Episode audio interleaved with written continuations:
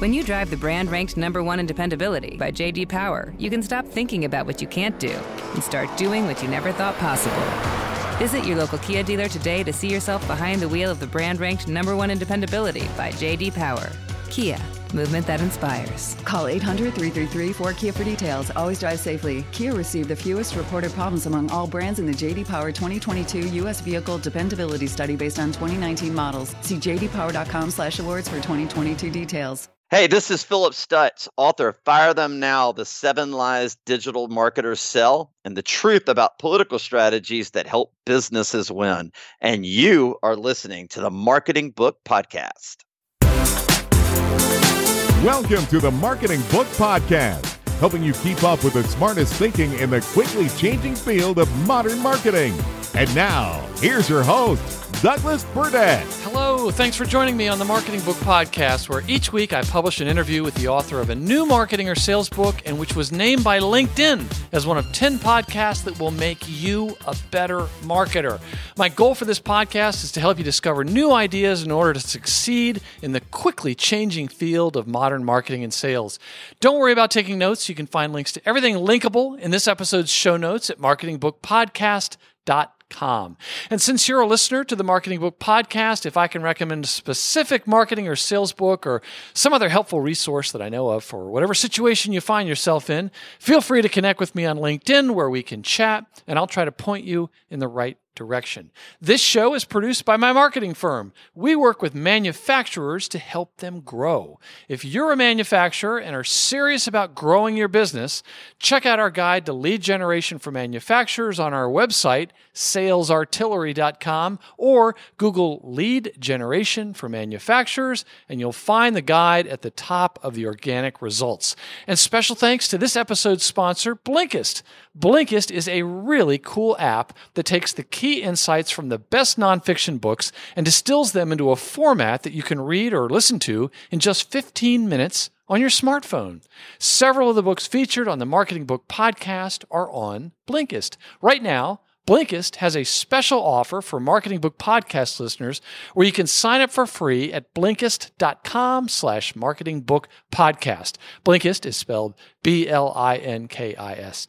And if you opt for the paid version, you'll get an additional 20% off, but only if you go to Blinkist.com slash Marketing Book Podcast or just click on the link at marketingbookpodcast.com. And now on with the show.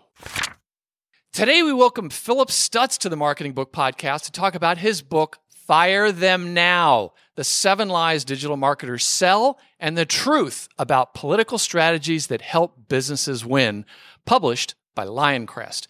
With more than 20 years of political and marketing experience, Phillip Stutts has worked with multiple Fortune 200 companies, has over two decades of experience working on campaigns with billions of dollars in political ad spend and contributed to over 1,200 election victories, including hundreds of U.S. House campaigns, dozens of U.S. Senate campaigns, and even three U.S. presidential victories. He's the founder and executive chairman of Go Big Media, a political media firm, and the founder and CEO of Win Big Media, which is a corporate marketing agency.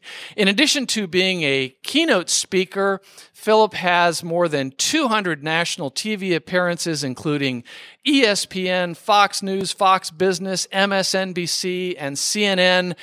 And he has appeared on some of the world's most popular podcasts, including Gary Vaynerchuk's The DailyVee, The James Altucher Show, The Adam Carolla Show, and The Dr. Drew podcast. And he has been lauded as a marketing genius by Fox Business, the political guru by ESPN, and the Michael Jordan of political marketing by Mike Dillard. And interesting fact, he is the first guest on the Marketing Book podcast who is a graduate of the University of Alabama. Roll Tide. Phillip, congratulations on Fire Them Now, and welcome to the Marketing Book podcast. Roll Tide. Roll Tide. That's what you always say back. That's right. That's right. Okay, so now um, Roll Tide means thank you. How you doing? It, you know, in the South in America, and you know, if you're an Alabama graduate, you just say Roll Tide, and it's ubiquitous to anything. So Roll Tide. Okay. Yeah. Word. So you are from you were born uh, in Alabama, right? In Birmingham, Alabama. Okay. Well, I was born in uh, L.A. Ah, Lower Alabama. Lower Alabama. That's right. Yes. yes. So I know it uh, well, there you go. I was born on an army post in uh, in uh, southeastern Alabama called Fort Rucker. My dad was in the army, but uh, you know, there you go. We've got that. Uh, we've got that in common. And now that we've established that you're an Alabama grad, um, Phillip, I hate to break it to you, we've probably lost all the Auburn, uh, Clemson, and uh, Georgia fans that uh, regularly listen to the Marketing Book Podcast. thank God. Well, now we can really start. That's, in fact, let's just talk about them for the rest of the show. sure, I'm sure your international audience will love that. Yeah, yeah. Sorry about that, folks. We're talking about college football here. So I have to say that we were introduced by none other than David Meerman Scott, who's the author of uh, over 10 books, including The New Rules of Marketing and PR, which is now in its sixth edition. And he mentioned Phillip Stutts in that book. And that's one of two books that have had the biggest uh, impact on my career. And when uh, he introduced me to you. You said, "Oh my gosh, a friend of his is a, is a friend of mine," and I was excited also to see that you interviewed him for your book. And there was something that he said in your book, which frankly needs to be carved in stone. And he said the fundamental thing that has shifted in the past ten years is that today the buyer is in charge. The seller is no longer in the driver's seat. And one of the thing about David Meerman Scott that amongst many that I find so interesting is that he does the most interesting analysis of political marketing, not politics, but how the candidates uh, market themselves. And it always reminds me of how political marketing does for marketing what uh, unfortunately combat does for medicine. Mm. It's it's really on the cutting edge, and I'm always so fascinated to see how politicians uh, market themselves in their campaigns. So it was very interesting to uh, be able to read your book and see how your uh, DNA as, as a marketer is that of a political person, and how that has become so relevant now. Yeah, it really has. And and you know, David's thesis that the buyer is in charge falls in line exactly uh, and metaphorically with how we market in politics. The voter is in charge. And the funny thing, Douglas, is that like my entire career, that's all I've known. I've known that the voter is in charge. I've never thought the politician is in charge. Um, you know, I'll give you an example. When we start a political campaign, uh, I sit down with the politician, and the first thing I say are, "What are the ten things you really want to talk about on this political campaign?" And that person will write it all down. And then I go out and I do research and data and survey the voters in that particular district or state, um, and I find out what they care about. And then I find the top two or three issues where there's 100% alignment between what the candidate believes and what the voters believe. And that's all we talk about on the campaign, nothing else. If the candidate says, Hey, I want to talk about environmental issues, and the voters don't care about it, we'll never talk about it. That's stupid. That's not how you win races. Mm-hmm. And so the reason I say that is because we must first understand what the voter cares about. It's the most important thing. And then you design your entire marketing strategy around that. And when I thought about it, like uh, as I wrote the book, I went, you know, every I had, I interviewed over 100 uh, CEOs for the book, and all of them love to talk about how how proud they are of their business. And I'm proud. I've owned multiple marketing companies. I own a brand company. I own a bunch of different things. I'm proud of that. But that may not be what my customer base cares about, my client base, right? That they may want something else out of me that's more important. And so I must tap into what they believe, what they think. I don't care if you're B2B or B2C. You must tap into what the customer or client believes first and find alignment in your beliefs with that. And those two things coming together are unstoppable and so powerful. You know, we could almost end the interview right there. That is the most valuable advice. And yet, so many companies can't do it. They fall in love with their products, their services. And not only that, they don't even talk to their customers. They're not even out there trying to, to draw the insights like you just described uh, when you're talking to voters. So even then, you don't go interview everyone in that district. You go and interview people who are likely to be voters. So right off the bat, you're getting more specific. Well, right. And, you know, like niche is important in business, right? And mm-hmm. one of the mm-hmm. most important things, especially in marketing. Like if you're marketing your product or service and you are marketing it to a mass audience, you're an idiot. I'm sorry. It's just what you are. That's a clinical term, I believe. It is. Yeah, I made it up. Um, but what, what I'm saying is like this in politics, uh, we just did the governor's race in New Hampshire last year, uh, Governor Sununu, and in a he's a uh, it was a very interesting race. There were uh, the environment was poor for his reelection, but what we found was that independent women were uh, cared about different things than older men. Okay, and the reason that's important is we had to have different messaging to different demographic groups based on what they cared about. Mm-hmm. And he went on and won re-election by eight points, even though every viable statistic said he was supposed to lose uh, based on the environment. And I, I could go for hours on all, all the details of it. But the bottom line, you just have to trust me, is he was in an environment he should not have won. But because we tailored our message – to what specific audiences cared about or voters cared about in various groups. We we you know bunched them all up. We I mean we we separated them all and we gave them different messages. We were able to win. Yes, and, and I think uh, that's what we have to do in in corporate work as well, corporate marketing. Yeah, a lot of people call that segmentation, and that's why, right. like, even on an email list, if you know companies have like one email list, even if they can cut it in half and start to segment it, they start to get uh, better results. Now, I do have to say, though, Phillip Stutts, uh, I've been in the agency business for 31 years and uh, started out at big agencies in, in New York City and uh, read your book, and uh, you really uh, have some pretty awful things to say about agencies. And I guess the thing that bothered me is that you you trash these agencies and you describe them uh, like it's a bad thing. No, I'm kidding. Um, some of the things you describe about agencies, I was not aware of. Frankly, it was unbelievable, and I clearly I'm not hanging around with the the right um, or the wrong kind of agency people.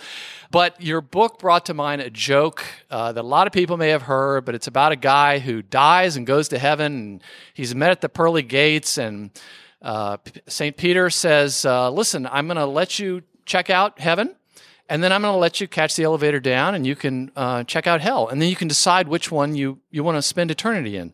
So he goes to heaven, and it's really nice, a lot of clouds, people playing harps, very peaceful, very nice. So he goes, all right, well I'll go down, check out hell. He gets down to hell, and uh, it's not a bunch of fire. It's a really great party. A really a lot of really interesting people. Um, obviously, a lot of agency people are there, uh, like me and, and, my friends. And so then he goes back up to, but it's a fun time down there. And uh, the, he goes back to St. Peter and says, "Look, heaven's great, but you know, I, I think I'd rather spend eternity at what seems like a really cool place. So, so I'm gonna I'm gonna spend it in hell." So he goes to catch the elevator back down. The doors open and it's burning it's it's it's uh, eternal damnation. It's awful down there. And he goes to the devil, who apparently had actually been in the agency world, and he says, "Hey, wait a minute. This was a really cool party. You guys were really nice to me and everything. What? I, now I'm stuck with this. What's going on?" And Satan says, "Oh, well, before you were a prospect, and now you're a client." so that, I think that was the only right. thing missing from your uh, from your book. But I, I, wanted you to talk though briefly about w- when you got into so you were a political marketer and then you opened this other business marketing uh, firm which has done real mm-hmm. well. Mm-hmm. Uh, you, you you talked about you met a lot of business owners who had been you know burned by digital marketers and they were convinced the whole industry was was fraudulent. What did you discover? And can you talk about the you know the the frustrations that so many companies have that feel like they have to do something. Well we're in the most you know douglas we're in the most disruptive moment in human history. I mean it, it, listen uh, everything is being disrupted. I know it sounds cliche but it's true. The economy is being disrupted right now.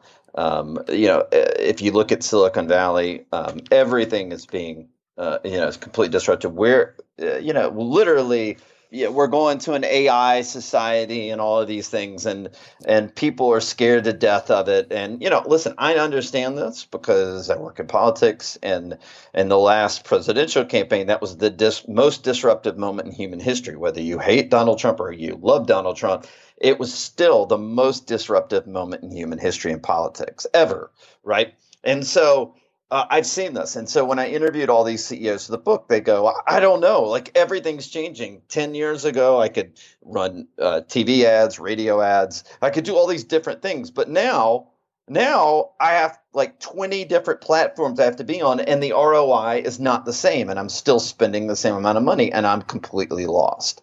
And I understand how that feels, right? Because I see this in politics. Like, so let me back up the reason I think that political marketers are so innovative is because we have an election day every two years. And if we are not innovating constantly, then we're out of business. We'll lose our clients. Uh, I won't have a company. It's it's just a million different uh, aspects, and it all comes back to I have a deadline. I have a win or loss date, if that makes sense, and that forces innovation. And businesses and business owners typically don't have that. They typically take their time. There's not urgency. They look at marketing as something they have to do. Like most business owners hate marketers, right, Douglas? I mean, in all honesty, have you have you found that in your own experience? Yes, uh, the only ones they like are an emerging breed of what are called revenue marketers, where they are able to demonstrate that they know which levers to pull to generate revenue. Otherwise, uh, most of them think of marketers as arts and crafts party planners who work in the make it pretty department. And there was even a study by the Fournaise Group about CEO trust in marketers, and only 20% of CEOs trusted marketers in that they thought that most marketers are too disengaged from the financial realities of the company they work for.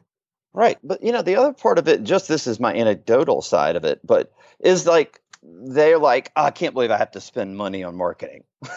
you know? Well, yeah, well, I, I, would feel the same way about a cost rather than an investment. Right. And Darren Hardy, who ran uh, Success Magazine, basically said 90% of your business should be about marketing. Right. And so, like, that's just basically where people are right now and the way they think. And the reason being is because the landscape changed, the marketing world changed, it got disrupted. These CEOs and these marketing directors or CMOs go, okay, we can't run things like we used to. Now they're being sold by a million people on a million different things. There are literally marketing agencies that only deal with Amazon or Shopify. Like there's so many niches in the marketplace right now. They don't know what to do. There's a lack of trust. And you know, the bottom line is like, uh, you know, my thought is in interviewing all these CEOs, I kept coming back to the thing like, we would never do some of the things that you're telling me in politics and political marketing. We would never, ever, ever do that. You know, one of them, and I'll, I'll give this away, which is lie number one, and it's counterintuitive to what you think. Like, you think I'm going to say, target your audience a certain way. No, it is don't sign a long term contract with a marketing agency. Now, that sounds very strange. I get it. But the problem is, is that when Every one of these CEOs, over a hundred, from a Fortune 500 to a small business making 500,000 in rev a year, they all got locked into these contracts that were three to 18 months long and it was unbreakable. So the marketing agency was going to get paid whether they produced and delivered for the client or customer or not.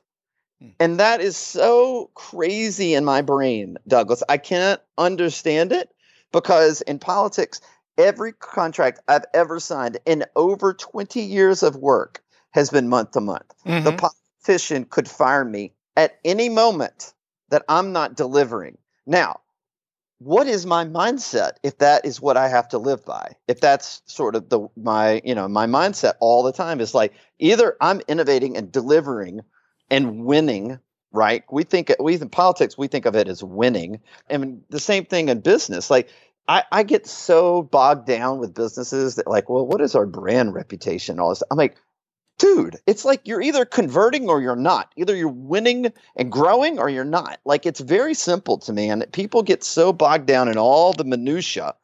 And the bottom line is it comes down to the contract number one. Every marketing agency should not win until the business or the marketer, com- you know, the marketer the company produces with what they said they're going to do. And that's the way we set up our company. And the reason we're successful is people go, oh, okay, we take back control with you when we work with you. We're in control. You either produce or you're gone. And I'm like, yep, that's the way I do business. And let me tell you something everybody in my company, it, we're insane. Like, we're constant, we have meetings every day on every client about how we're innovating for them. Does every marketing agency do that? Probably not. Why? Because they're sitting fat and happy with their long-term contract. Right, and in that first uh, lie, uh, you talked about how some of them are actually getting clients to pay five-figure signing bonuses. And I, it was unbelievable to me. And then I thought, well, wait a minute, I, eh, should I be doing that? No, how can I do that? I want to get in on some of that action. No, it was it was terrible. In fact, you know, we don't offer things that we wouldn't want to buy. So in other words, we're the same way where we'll say, look, you can leave at any time. It keeps us doing better work. And also, I mean, I wouldn't want to be locked into a, a contract like that. So if there's any marketers out there uh, you know, be, be careful uh, about doing that. I just wanted to read one excerpt from uh, the beginning of the book uh, to share with the, the listeners. You say the vast majority of digital marketing firms overcharge, underdeliver, and work for their own needs rather than needs of their clients. When I crossed over into the business world from the world of politics, the amount of sheer waste and lies I saw in the practices of competing digital marketing firms blew my mind. Not just that, it pissed me off. That anger is what led me to write this book. Watching clients and friends get frankly ripped off by digital marketing firms who preyed on their fear of economic disruption or their ignorance to technology advances in the digital marketing place that they couldn't keep up with and then delivered zero ROI made me furious. Over the course of the last three years, I've interviewed and discussed this topic with more than 100 CEOs from various levels of business from small shops to Fortune 500 companies, they've all told me about the same experience with digital marketing firms. They describe being frustrated, lost, feeling like they've been taken advantage of, and fearful of the coming industry disruption for which they're not as prepared as they'd like to be. If this sounds familiar to you or you or you're nodding your head in solidarity, then reading this book might be the most important thing you do for your business this year. So let's talk a bit about this concept that I, again, having come from the big agency world, you talk about how too many agencies treat a client's campaign as an advertising problem instead of what a true expert would do, which is create constant original content on various platforms and target specific audiences who are receptive to that message. And of course, that just warmed the cockles of my heart because it made me and I think a lot of listeners think, oh, we are doing it the right way. But can you talk a bit more about how, you know, the, the idea of when all you have is a hammer, everything looks like a nail, so many agencies treat things like a advertising problem rather than the approach that you would take as a, a political consultant? So I would tell you right now that everybody is selling the same thing. Uh, they say that put your put your uh, your cell phone in front of your face and that's where all the eyeballs are and we got to go to where the eyeballs are. And that is there's tr- a, a, vague truth in that. Uh, people are on their phones. The question is do they really give a damn about your ad or the way you're marketing? And i would tell you that they're saying that that's the tip of the spear that everything's got to be digital right now and i would tell you something completely different i always like to understand my clients and go and, and put a strategy together that is on the low, road less traveled because I think there's more and a bigger and greater ROI there. And I would tell you that for, in a broad way, um, what you should be actually doing is building better relationships with your customers or clients and then using them as part of the mechanism that grows your business. And let's, you know, uh, if you've got a huge customer base and you just constantly market to them and build an amazing amount of loyalty, uh, you are going to utilize those customers to grow your business exponentially. My point is this: if you're going to run a, if, you know, we love to make connective TV ads or connective digital ads. I love it. You know, I'm I'm big, big, big person on the connection that needs to be made. But uh, wh- what are you most likely as a customer yourself to click on? An ad of a company you've never heard of, or an ad you've or a company you've heard of, but it's just putting an ad in front of you or is it a company that you have bought a product or service from before that all of a sudden puts an ad in front of you? I mean, it is a 10 times greater likelihood that you're going to click on the one that you know that you've bought from before and that you have a relationship with. And so what we try to do first is un- again, I'm going to go back to this every time. I know you have this like one thing to remember. It's understanding that customer base, right? Yes. And so the I, am going to go preach, on a, preach, brother. I'm, I, am going on a tangent. To just hold tight. And the tangent is this if you are a marketer or a business owner listening right now, have you ever taken a data backed approach to your customers or your ideal uh, or your ideal customers? Or is your marketing what I like to call spraying and praying? You're just hoping people click on it and you want to talk about what you want to talk about. So like my challenge to marketers and business owners is this you've got to understand the customer and client base. So let me give you an example of how that works. Uh, we just completed a really uber cool case study. So everybody that works with us, Douglas, has to undertake a data analysis of their target market, whether it's their current customers, ideal customers. It could be B2B, it could be to B2C. We have a, an exclusive partnership with the largest data collection company in America, and I paid a ton of money for that but I did it so I could offer it at a discount for my clients. And then we could produce a 60 page report on everything about their ideal target market, customer, client, anything that you'd want to know what they think, what they feel, the platforms they're on. The platforms uh, uh, prioritized in order of where they go, what they what their top values are in life, and what they don't like. I'm serious. I can find all of this out on anything right? Mm-hmm. It for me as a marketer, it's uber cool. In the grand scheme of things, it's kind of scary, but regardless, we have it, right? And so we, I'll, I'll give two examples. I can give the other one later, but the first one is this. So we were working with an Instagram influencer.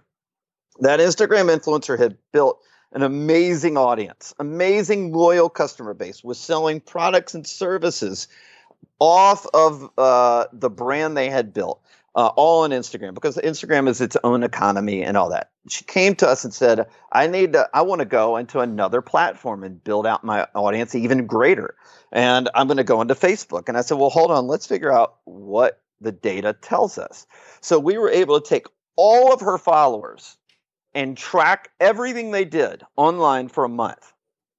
And what we found was that her ideal you know followers her ideal customers because she sells products and services that facebook was the fourth ranked platform she should be advertising on. That instagram where she built her entire business a, a seven figure business was not even the number one platform that it was pinterest. Hmm. she had never marketed on pinterest or built out her products and services on pinterest.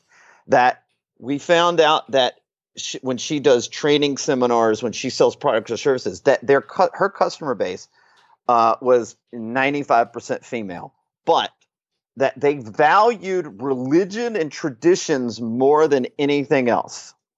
That was their number one value in life. She had never told her story of her faith in Christ to her audience. Oh my God, she said, I can make a deeper connection with my with my followers, my customers. She had never done that before. We also asked her, Have you? What we found was that her customer base, number one, faith, traditions, religious, number one uh, value. Number two, giving back to the community was her customer base. And she, she didn't said, know, she didn't have those insights into her own uh, followers? No. So she made, she got, she had stories. Yeah, she not, had maybe had a sense, but she had no idea the depth. Correct. So then she says, Phillip, I've given 5% of all of my profits to charity for the last 10 years. I said, Have you ever told that story? She said, No. I went, Well, now we have a marketing strategy. One, we're going to talk about how your faith brought your business um, and why you this you, you're selling these products and services because they ultimately help other people because you give a, a percentage of your profits away and we're going to do all of these things and that was the strategy now let me ask you this if you're listening to this right now. Is that smarter than or is it smarter to get up on stage like she does and talk about the products and services? Oh i know. It's we know that. We know the answer but yet and I guarantee a lot of the listeners who are marketers, they're working at companies where they're saying, nope, got to talk about the product first. That's what the customer wants. And it was, it was so, you know, reassuring and, and interesting to see you in the book talk about things like um, you should fall in love with your customers, not your product. And, you know, things about how uh, let me just quote at page 125. He said, As a business, you must first identify which customers want to consume your message, which customers would be receptive to your message, and which customers want the product or service you're selling. That's the starting point, not the product itself. It's not about inflating the ego so the marketing firm can cash a check. It's about ROI. Anything else is fraudulent. And it brought to mind a, a story from our my agency background where we had a a client, and we uh, included television advertising, but it, was uh, what we did was we told stories about their customers. And I remember once saying to the client, "How would you feel about never being in one of these commercials?" Which a lot of their competitors did. You know, it's the business owner as I like to say, weeing all over themselves. We this, we that. Well, anyway, the campaign worked really well. And then after some number of years, we parted ways. What is the first thing they started doing? Showing the boss in all the commercials. Now, I want you to explain uh, the ego strokes that go on between marketers and their agencies, and and of course the the the missing part of the equation is the customer. Right. Well, I mean, this is so funny. And by the way, I kudos to you. No one has ever asked me this, um, uh, but this part of the book. So I appreciate your uh, asking me this. But listen, I don't have any problem with a business owner being in the the marketing or the advertising at all. But what does the data say? Does the data tell us that the the product what the services of the product or service should be the lead and the story of the owner should be second? You know, we we represent a and I've got an incredible story to tell you on the same company, but we represent a very successful eight-figure supplement health food company and the data tells us that the customer really just wants uh, great products. They want products that they believe in and that they feel are safe. They don't want to know about the owner. right.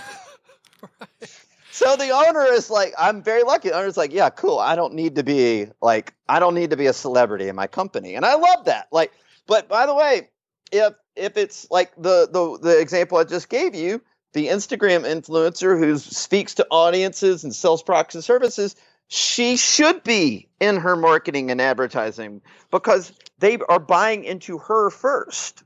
Yes. So it just depends. And my point is is go where the data tells us we need to go because it is always right, always. It, you know what? I guess my frustration, Douglas, more than anything else, is um, p- marketers that go, well, we have this great idea. Well, that's great. I, I have great ideas too. That's nice. Is it backed up by anything? Or are you just making it up in a brainstorm session? So I'm I'm convinced that I will not make a decision unless it's backed up by data because my job, my job number one is to eliminate the risk of marketers and business owners as a marketer. My number one job is not to run out there, have a long term contract, throw a bunch of ideas uh, that I make up against the wall and see what works. I do a lot of A B testing, and it's all based on what the data tells us because that is going to grow even more. Mm-hmm. And and uh, the, the, so if you got, I'll give you this one other case study we did, which is fascinating. But this uh, this health food company is that is that okay? Yeah, please. All right. So don't stop. You're on a roll. I'm on a roll. All right. So this this health food and supplement company. Was it over when the Germans bombed Pearl Harbor? No. Hello. All right. So, um, that was an Animal House reference. I'm sorry. I know. Please the Belushi reference. Yes. So, um, and I'm old enough to remember that. So, um, anyway, I uh, we work for this health food and supplement company, and one of the things that we do in our marketing agency every client we have, we try to because I come from politics.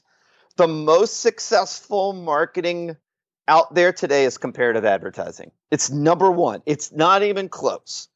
And you know, in politics, we have negative ads where we say, you know, this politician is bad and ours is good and all that stuff. I'm not.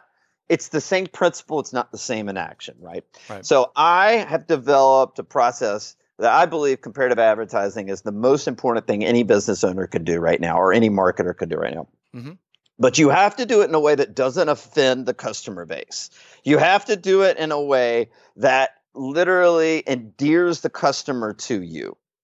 And so what I um, what I do is uh, we go out and find the data. So this supplement health food company, we found in the data a couple very unique things. We found out first of all, fifty percent of their customer base. We took 150,000 customer records and tracked them for a month. It was crazy. We got so much data out of it.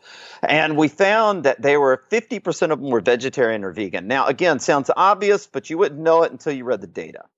And then we also found that their customer base hated soda. They hated soda. It was like that that they were it was just like something they just do not believe in is the soda industry. Now, oh, all of a sudden I've got a comparative ad idea. I can run ads, anti soda ads that talk about how great this product is and go and, and pick a fight with the soda industry. What part of this guy's customer base is going to be offended by that? People who work for soda companies? yeah, the yeah, the, the CEOs of the soda companies.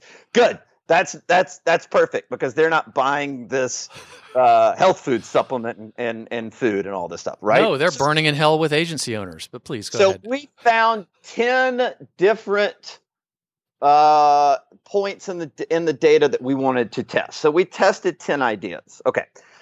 At the end of the two month testing phase that we did for them, we found out that the number one positive ad we ran was the vegan vegetarian ads. By the way, that was the number one attribute that we found in the data.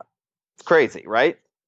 That that ranked number 2 of all the ads we ran. Number 1, comparison ad. The comparison ad was an anti-soda ad.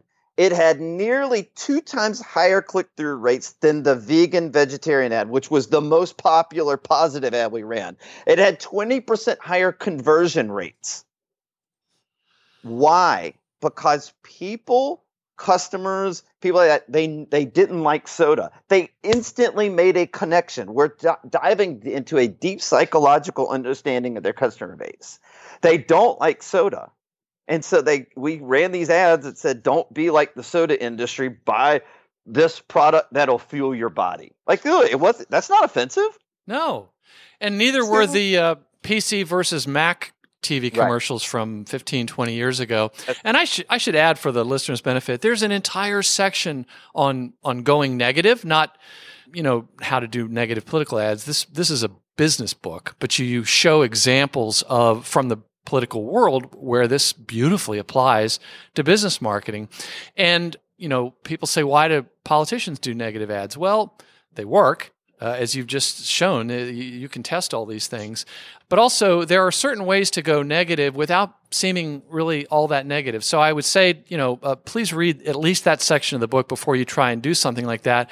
It seems like most businesses really uh, don't want to do that. But also, because there's a lot of fear, but also, there's a whole section on preparing for crisis, why you need to prepare for a crisis. And uh, like Melissa Agnes uh, talked about in her book, uh, Crisis Ready, if you think you are not, uh, it's not possible for you to have a crisis, you're the number one person. you're the number one company that needs to put a, a plan together because it could be a competitor, it could be a deranged customer, it could even be uh, one of your own. Um, employees. But what I wanted to ask you about at this point is I, am sorry to do this, but I want to get back to this issue of the product and as it relates to the agency. And trust me, I've seen this in my agency career where it's not all the agency people's fault, but sometimes a, a prospect company will say, What do you know about widgets? We want to hire a firm that's experts on these widgets, whatever the product or category is. And I can understand some of that. And more than once, we've said, well, you know, we don't, we'll never know as much about your product as you do, but what we're going to do is help you communicate uh, what's important to your ideal customers. And you explain in the book a way that I hadn't realized uh, why this happens, but you say that so many agencies don't make any attempt to understand the client's customer, just like you're describing with this, all the work you did to understand your client's customer. I'm sure that they were amazed at what you were able to help them reveal about their own customers. But what you say is it's easier for agencies to try and understand the product and then come up with some sort of lame, untested, generalized approach rather than understanding the customer. I was wondering if you could just talk about that because it helped me understand why agencies do it. But I think that at times the the clients, you know, they so much want to talk about their own products and they want people right. that know how to talk about their products and, and really not know how to do anything else. Listen, I, I can't, I'm going to go back to this a million times. The, the we're in a world now that we have lost all connections with other people, right? We're in a digital world and again, everybody is telling you the same thing. You must, all the eyeballs are on the digital platforms, go to the digital platforms. But it's not about that. It's a, you know, you said segmentation. I agree. I'm actually screen agnostic. And I'm, I, I like to say I'm omni-channel. I go. And you said in your book, every marketer should be screen agnostic. Yeah, I'm, I'm screen agnostic because the data will tell me where the audience is. In this particular supplement company, he this guy had 35% of his audience was 55 or older. He had never marketed to them because he had always marketed um, on social platforms and he built his business that way, which is amazing. But you're leaving out 35% of 55 and older. Well, they and the data told us this. They still like receiving their marketing messages through mail. So you could do a mail uh, uh, to their customer base. You could do a direct mail um, solicitation and overlay that exact same audience with digital platforms like Facebook, right? Because older audiences are on Facebook right now. Mm-hmm. Less uh, younger audience aren't. And you're going to get two bites of the apple on platforms that that particular group has never been marketed to. And like, oh my God, I didn't think about that. But the data told us this. So, but let me go back to this. It's about connection right? So I, I know you do a lot of B2B work. Um, we, have done a lot of B2B work, and I would tell you this it works. I don't care if it's politicians, B2C, or B2B. Better connective stories is the most important thing you can do. In politics, we get this because our politicians go meet the voters. Mm. They go walk door to door, they walk in parades, they do town hall meetings, they get to know those voters and then the voters spread their message that's the whole point right that's and i would argue that those politicians or those candidates have a better understanding of their voters than most companies do of their customers. A hundred percent. And so what we try to do is we got to build the better connective story. The better connective story could be as the you know the owner is the lead or the product or service is lead. It could be something else. Again, we go back to the data. But you can't let's say you know you're you're trying to reach millions of customers. Okay, you can't go meet them all but you can use video as a very as a proven force uh, to connect. And it's not boring video. It's not cheap video. It's video that makes connections with other people. That's why we use comparative advertising in our in our corporate work but that's also why we use tons of humor because all of that is making connections. Listen mm-hmm. google and hubspot have told us 7 in 10 b2b buyers watch a video in the decision making process Seven in 10 B2B buyers watch a video in the decision making process. So if you're a B2B company and you're not using video as part of the way to connect with your clients or connect with your potential clients, you are losing or you're leaving a ton of money on the table. And like I always say, this is your moment. Like we gotta th- this has to change stop just running stuff on digital platforms and hoping it works use data connect with people the way they want to be connected with choose the right platforms based on what the data says and you can't lose. In fact i tell you i tell people our clients this all the time if they follow our process we have an undefeated we're undefeated right now like with all of our clients. Some of them go haywire some of them don't want to be patient some of them want to go off on their own and don't want to listen to what we have to say and those clients typically don't work out but right. the ones that follow the process, the right process of using data and connection, they they grow their business every time we've worked with them. That's great. That's great. And, uh, you know, I'm not surprised, but it just, uh, when we started this interview, I had a, a, full head of thick hair and it's almost all pulled out by now because so much of your book and some of these things, it's like, I, it, it, pains me that companies are, are having this, this kind of trouble. But now I want to talk about feelings, Phillip.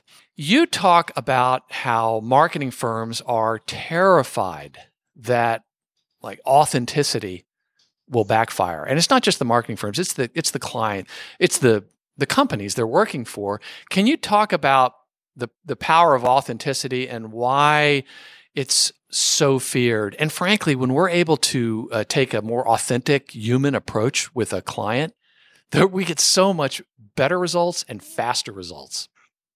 Yeah, here's one tactic in that regard that'll be fast and easy. The more vulnerable you are, with your customer base, the more successful you'll be.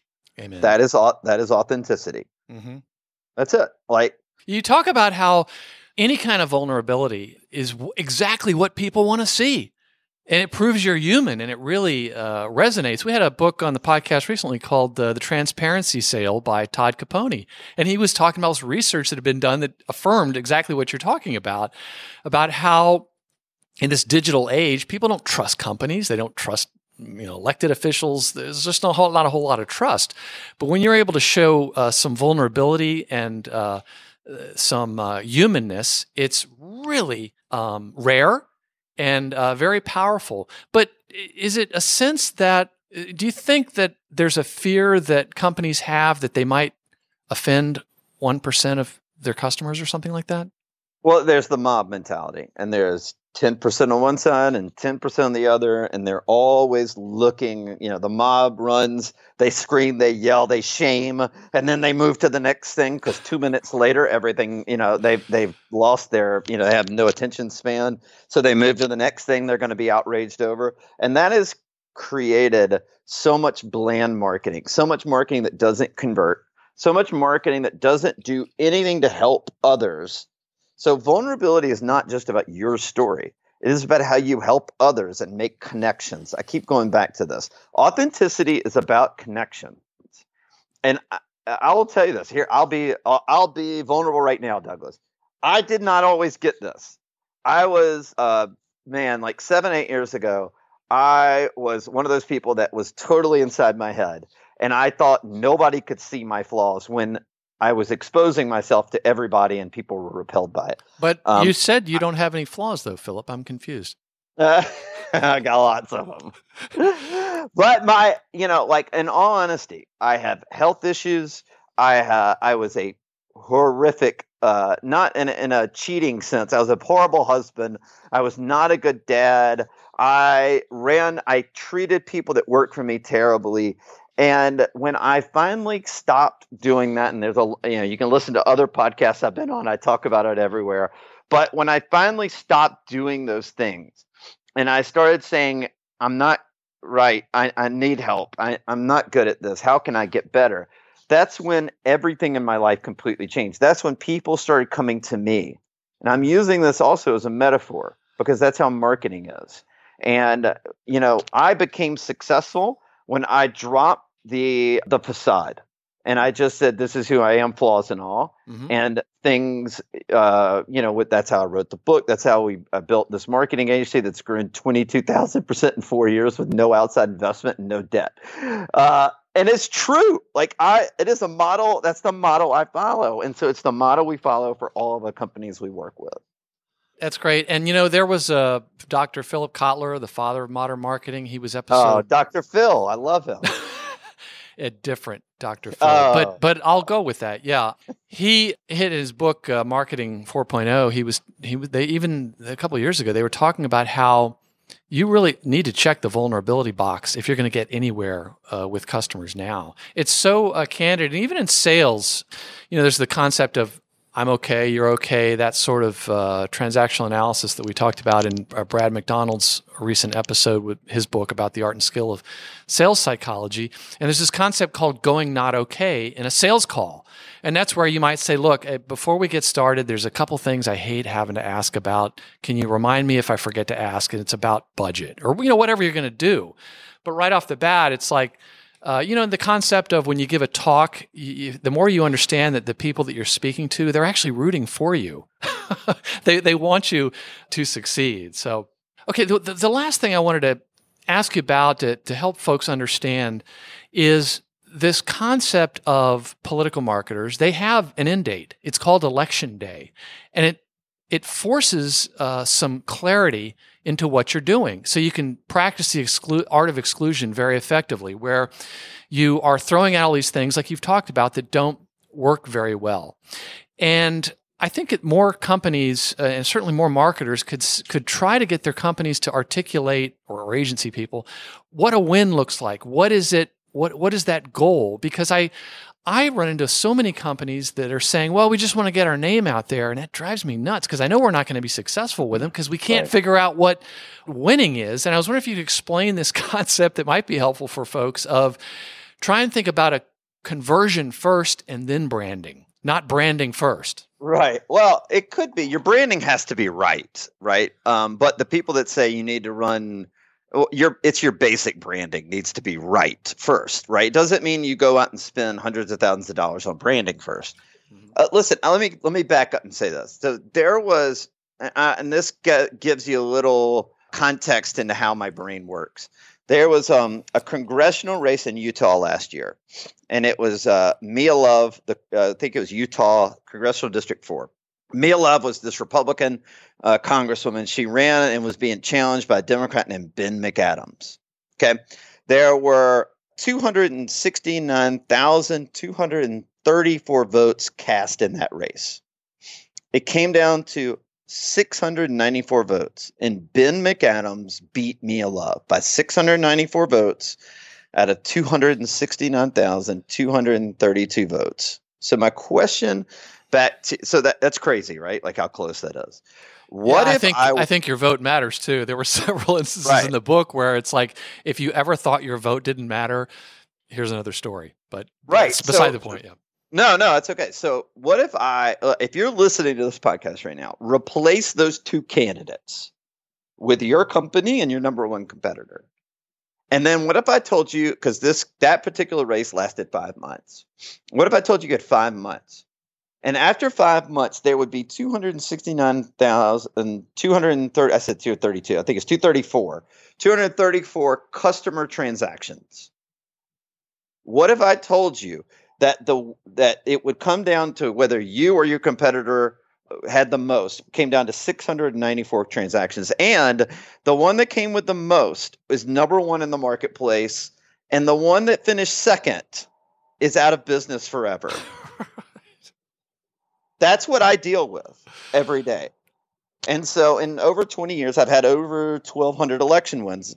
In the last three years, we've had 206 victories out of 245 races. So th- that's the stakes. Either you win or you die in our business. I'm out of business if I don't win more than I, if I if I don't win more than I lose. If I like, and here's a gr- crazy thing, Douglas there is a public database. It's called the Federal Election Commission, or there are state databases if we work on state races that will tell you what races I'm working on and how much was spent. So everything I do is public record. So my competitors, my marketing competitors that are trying to get clients out from me, you know, win them over me, they know whether I win or lose. They know everything about me, and I know everything about them. What do they do if I lose more than I win? They, they don't cut, hire you. They will no, my competitors will use it in pitches against me. They will cut my legs out from under me. They will savage me. They will do whatever, and I won't be in business very long. Mm-hmm. And so I have to think constantly of innovating and winning. Mm-hmm. And that's what we brought to the corporate side because I didn't see that. And what drove me nuts to write the book was like I kept seeing marketing agencies that were slow rolling their clients Mm-hmm. They were like, "Hey, we did a bunch of conference calls this week. Look, we sent you a report. We did six conference calls. We, you know, we we uh, took your social media and we updated it six times. Like, it's nothing to do with anything. Yeah. Did it convert customers? Did it help you get clients? How did it produce an ROI? What's the result? What's the bottom line? And so uh, that's one of my big frustrations, I guess. Yeah. And I guess as an agency guy, I would also lay a little bit of the blame at the companies who are not being clear with what their goals are and and their expectations. But there's many reasons why it can become, uh, you know, fraught with frustration and and uh, confusion.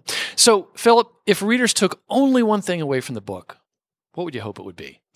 Really, I think it is this: you must understand your customer or client more than anything else, and that is the starting point, right? Whether you want to run a successful marketing campaign or not.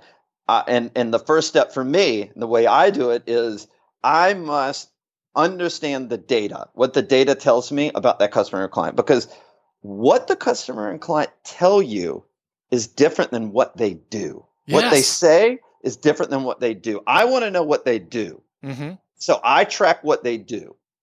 And that and that gives me all the insights I need to develop a strategy.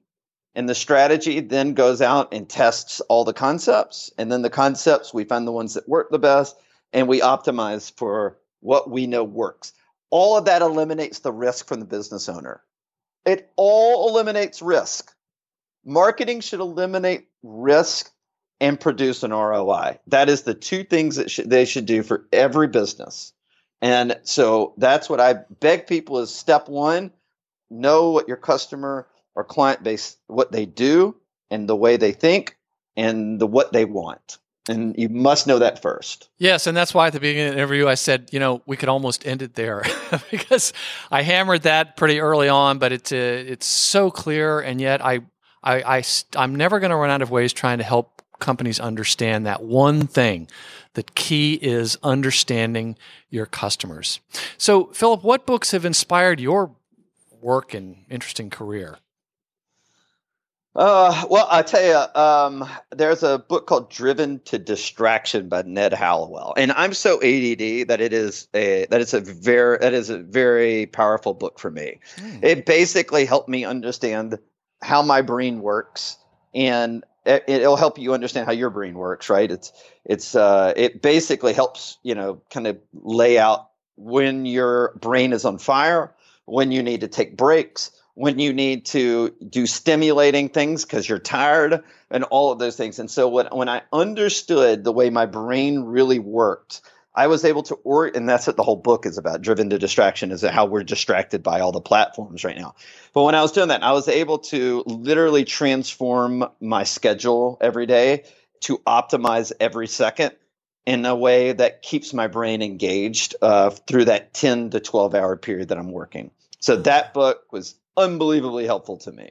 Uh, right now, I'm reading uh, Eric Schmidt, the former chairman of Google, wrote a book called Billion Dollar, Billion with a B, Billion Dollar Coach. And it's about uh, his coach who passed away a couple years ago, but he was Steve Jobs' coach. He was the coach to Zuckerberg, I think, and Sheryl Sandberg, and and it is fat. I, I love reading about that because I like reading about how to be a better. I like being a CEO, so I love reading about being a better CEO. And that book is really, really, really good right now. Oh wow, that sounds very interesting. As is uh, Driven to Distraction. I'm gonna have to check out both of those. Yeah. So, Phillip, how best can listeners learn more about you and your book? And make sure to include that nice offer you can you, you have in the oh, book. sure. So you can go to phillipstutts.com. I'm sure Douglas, you'll put that in the show notes how to spell thy name. I shall. Um, but uh, all my, you know, you can uh, email me there. You can connect with me on socials and all that. Listen, I, the offer is this, and we put this in the book. Uh, but I'll offer it to your audience, which is we. Uh, I was like, how can I, I'm a big person on serve, serving others, and so I we do a really good job, I think, in our company of helping serve our team members, our employees. We do, a, I mean, we could do 10 episodes, 10 podcasts on how we serve our clients outside of their marketing and how we get to know them and how we treat them and how we look at them, right? We try to find out what they care about mm-hmm. um, and then we deliver on it. And then one of the things I said was, how do I help? Is there a way to help and serve people that aren't even clients? And so we created a five minute marketing audit. It's free, does not cost you anything. You go fill out a, a, fi- a five minute form on your publicly available digital footprint, and you go to phillipstutts.com slash audit to fill it out. And my team will spend two or three business days pouring over your publicly available digital footprint of your company. And we'll produce a seven to nine page report that tells you what you're doing right and what you can improve. And not only that, uh, we'll also do a 30 minute consultation on the report when we deliver it and walk it through and answer any of your questions. If you think that's amazing and you want to work with us, great. But that is free. You do not have to hire us. Uh, in fact, 90% of the people, the hundreds and hundreds of people have taken it, have not hired us. They've taken it and utilized it in their businesses to grow. That's cool with me too. And so that that offer is out there um, for anybody that wants it. That is very generous, and we will make sure to include a link to that in your episode's uh, show notes at marketingbookpodcast.com. And we'll include your LinkedIn profile and your Twitter and all the other links. And I hope that uh, the listeners will use that opportunity to thank you for being on the podcast. And for you, dear listener, if you're listening on your smartphone and you've subscribed to the Marketing Book Podcast on your favorite podcast app, all these links can be found right now by going to this episode and clicking on the show notes link. Hey, Douglas, can I say one thing? I just want to say the reason I was so honored that you invited me on the podcast is you sort of embody all the things that I preach and you serve an incredible audience. Your your audience is unbelievable. And like everything I just talked about, you've built this connection with your audience. You may not know them, but they are connected to you. And you serve them first. You I mean, you're not making any money on this thing. And I can affirm that. But you get a lot out of it because you're helping other people. And I love that mission. I love the service that you give, and it's a really an honor to be on. So, really, thank you. Uh, pleasure is really all mine. Whoa, Phillip, thank you so much. I'm a little embarrassed, but I really appreciate your kind words. And the truth be told is, I love doing this podcast and I love uh, learning and being able to talk to really smart authors like yourself. And the thing that really inspires me is to hear from the listeners who thank me for it and who talk me about how they've been helped and how they've been inspired by it. So I'm good for another 250 episodes at least. So enough about me. Let's start wrapping up. The name of the book is Fire Them Now The Seven Lies Digital Marketers Sell and the Truth About Political Strategies That Help Businesses Win. The author is Phillip Stutts. Phillip, thank you very much for joining us on the Marketing Book Podcast. Thank you. And that closes the book on episode 234 of the Marketing Book Podcast. For more, check out this episode's show notes at marketingbookpodcast.com. And if I can recommend a specific marketing or sales book or other helpful resource for whatever situation you find yourself in, feel free to connect with me on LinkedIn where we can chat and I'll try to point you in the right direction. My name again is Douglas Burdett. Special thanks to our sponsor, Blinkist. To support the Marketing Book Podcast and start your free Blinkist trial or get 20% off your yearly plan, visit Blinkist.com slash marketingbookpodcast or just click on the link at marketingbookpodcast.com. And please join us next time as we welcome Vern Oakley to the Marketing Book Podcast to talk about his book, Leadership in Focus, Bringing Out Your Best on Camera. Thanks again for listening to the Marketing Book Podcast. This episode was produced by Amanda Harrison.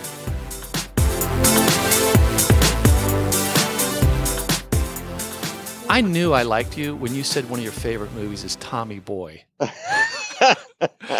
you had me at Tommy Boy. This Valentine's Day, Dunkin's got the perfect pairings to show your love. So get down on one knee with a dozen brownie batter donuts and a cocoa mocha signature latte. Or make them swoon with a strawberry dragon fruit Dunkin' refresher with a Cupid's Choice donut.